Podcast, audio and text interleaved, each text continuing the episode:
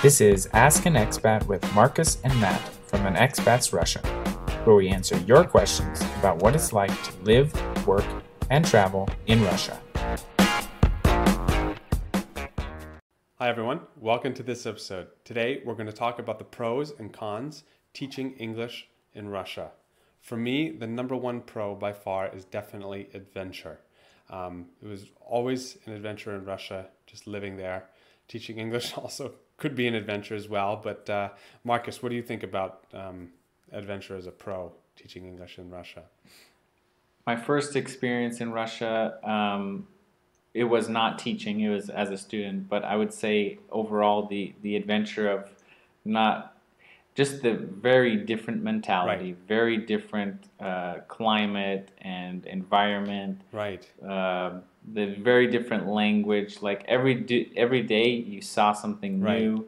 Not necessarily you know good or bad, but uh, you know looking back, you you have funny stories, and especially when you're learning Russian, you maybe say something wrong, and it, or it, came, it comes out wrong, and so Right. the adventure of learning a new language Exactly. coupled with a completely different environment it really is a fast learning environment and it opens your mind that's probably the adventure that how i would describe Right, it and I would say um, at the same time that it's just everything you do. It seems like a big accomplishment. You know, obviously there's some downs as well, but like the ups, like when you finally, I remember in the very beginning, uh, you know, I was just living in Russia teaching English, and um, the internet went out of my house. I had to call the internet company. I could hardly really speak Russian, but I was able to like understand and get the internet fixed. And I was so proud of myself. It was like.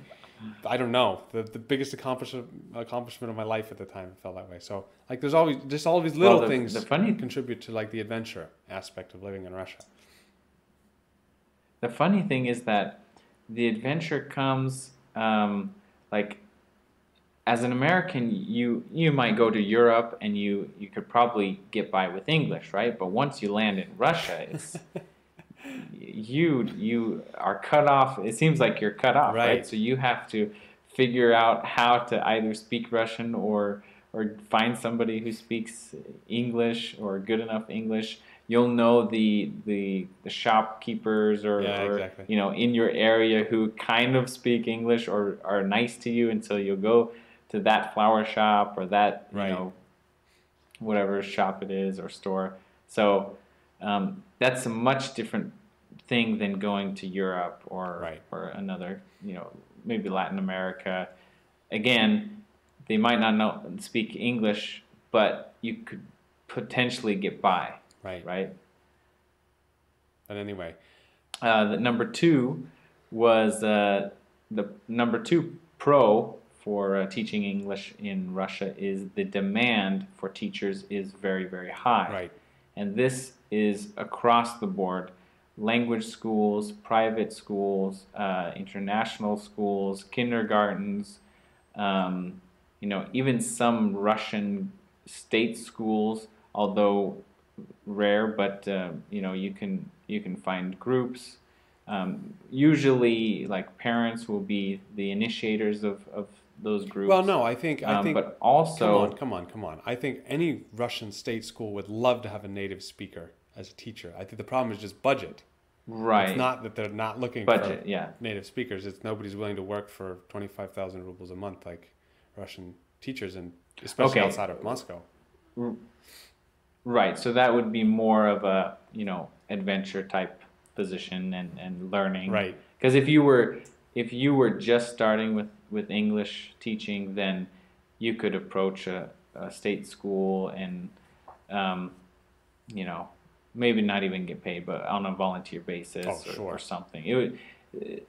The the options are there, but um, it would be a good learning ex- experience. But it wouldn't be something that would pay pay very well. So, but the the other um, you know kind of the biggest moneymaker would be you know private teaching, and so across the board at schools, but also private teaching, you have a huge demand.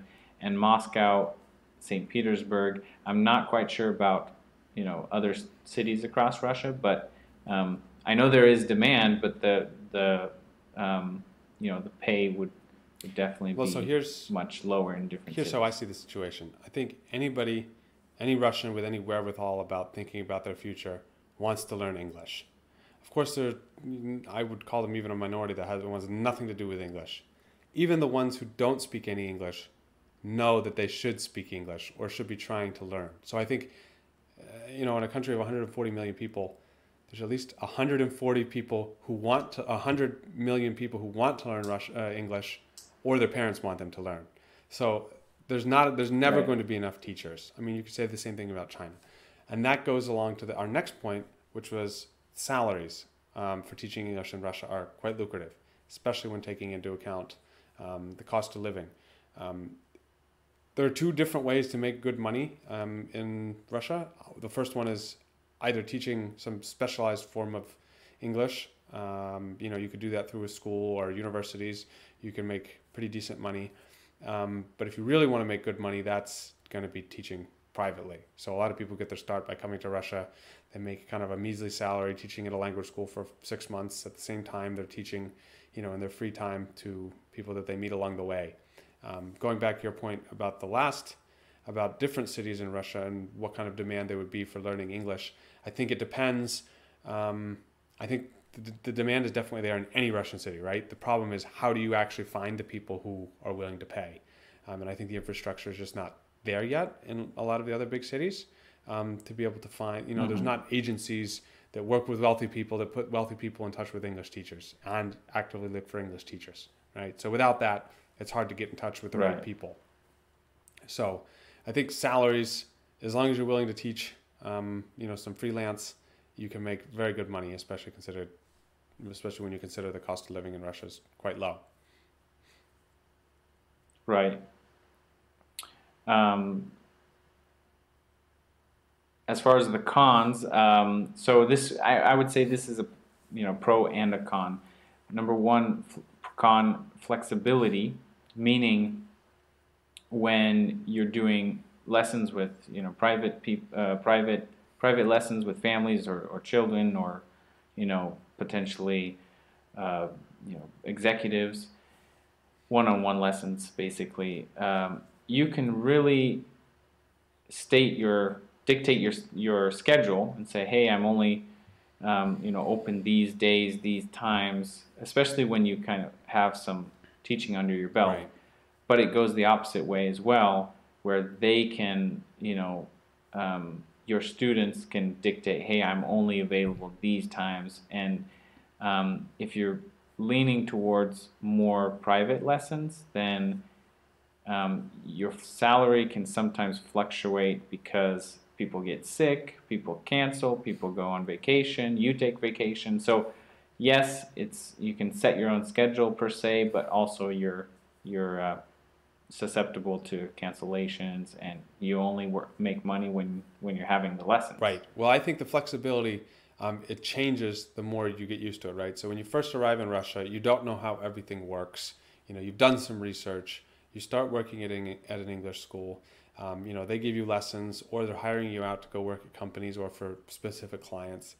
They're not going to ask you, and there are two different ways. You can go and you can start working directly for a school, or you can show up and kind of be a freelancer, which is kind of what I did. I worked freelance for a, a number of different schools, and essentially, when you don't have any work, you're going to take what you can get, and then you find out, you know, as you go, your schedule is sort of building itself out, not in a way that's conducive to where you live. Um, and it results in a lot of wasted time. But as you as you progress and as you meet more people and you know start you know building your um, base of students that are just between you and them, you know, the relationship without a language school in the middle, um, then you can really sort of take that flexibility from a con in the beginning, and it is very much a con in the beginning, into um, a positive, as you as you said. Um, but the next uh, con that I just want to touch on is cultural differences. Um, there's lots of cultural differences when you go to any country um, and they probably also impact teaching English. But we just want to kind of bring up a few here. Um, I know Marcus, you were telling me, um, you know, working with um, demanding wealthy Russians is not always easy. I fortunately never had that experience, um, but I know a lot of other people have had that experience. You know, what what would you say is the hardest part about it? You, well, there's this one one issue is that Um, so let's say you're working for, you know, you have one-on-one lessons with whoever it is, an adult or a child, um, and you're going through you you're going through some kind of language school. And this you mentioned this in another video. If they're paying six thousand rubles per hour, and you're actually getting three thousand rubles, you are you are thinking, man, is this really worth it for three thousand rubles per hour? Right. And there, That's the client is thinking, wow, this guy, I'm paying 6,000 rubles. He should be doing this and this and this. backwards. And so the, the expectations are way off. Yeah, right? that's that's a great point. And So- you say six thousand and three thousand, but I will tell you from my personal experience, I was working somewhere. They the person was paying seven thousand, and I was taking two. You know, like this giant chunk of money um, in between. And, and, and you're right. It, it certainly sets completely different different expectations so- for both parties. So when we when we talk about you know demanding, that's number one. Usually, where the demand come the demanding client comes from. But overall, um, you know, to get a private tutor, for example, for your kid, it isn't cheap because you um, you don't want to go across town for a thousand rubles, right? So you, you're going to have to charge, you know, a, a good amount of time, uh, a good amount just to get to the person's um, location. So again, the client isn't looking at how long it takes you to get there. They're just looking at the time that you spend at their at their house or office or whatever. So again, they're saying, you know, I pay you five thousand rubles for an hour, but in your mind, you're thinking, well, it takes me 45 minutes to get there, 45 minutes to get Right. home, and so again, the expectations are are high from the client side due to those factors. Right. Um, Well, I think one of the other cultural differences that I experienced, and I'd be interested to hear your experience. We never never talked about this, but Russian students have a, a different um, sort of attitude towards teachers than I think we do in Western countries, in Western Europe and the United States specifically. Um, much different. much different. So like I found that a lot of students they just want some boring, plain explanation, and that's what all they always got. Or they really want some, you know, like energetic explanation, but they don't actually know what to do with that because they've never had that. It turns into just kind of like a game. Um, and I've some- sometimes found it difficult to find a balance when you're teaching, um, and definitely parents have very different expectations about what a teacher should be doing with students than, say, an American parent. yes. And so, th- just these small cultural differences, they seem insignificant, but they, they really do um, impact the way that you know you teach and, and people perceive your teaching. I would say that um, you know parents typically want so Russian student Russian kids or you know younger students um, are typically. It's funny you have this. Uh, I've had this uh, shown to me several times by students. They'll say they'll do this like motion with their hands, and and they in Russian it's called krutit uh, gaiki, Uh-huh. meaning to like turn, Turn the, the bolt turn the or turn the um, the screw, uh, meaning you have to be tough with the student. And so, for in the U.S., you're thinking, "Oh, I'm gonna inspire this kid. We're gonna have a good time, and he'll want to Right. learn." And in Russia, it's like you have to make him learn. Right, right. And uh, so, this expectation from parents is is definitely a, a different approach that you know most Westerners aren't used to. Like you have to make him sit down and, and really discipline him, and the discipline uh, should come from the teacher in the in the parents. Right, exactly. And when when the student's acting out, you're thinking, okay, what do I do? right, You know, you can't like can't like threaten the student. right. But well, a Russian school teacher certainly would. so, I mean, yeah. so that's that's Right. kind of the end of cultural differences. There are lots of other little things that you'll come across, but the last con that we had on our list was climate. And I don't think we need to do a lot of discussion about this, but um, the climate has a big impact actually on teaching English, especially because you're going to be traveling to and from, you know, where you live to the school or to clients. Um, and in the winter, if you're not used to that, it can be intense for some people. I grew up in Maine in the United States, and it was uh, colder there than it ever was in Moscow for the most part. Um, so it wasn't a big deal for Mhm. me, but I know lots of people come from Florida or Southern California and they're in for a rude awakening uh, sometimes. They they really miss the sun. I had I had a couple teachers from California.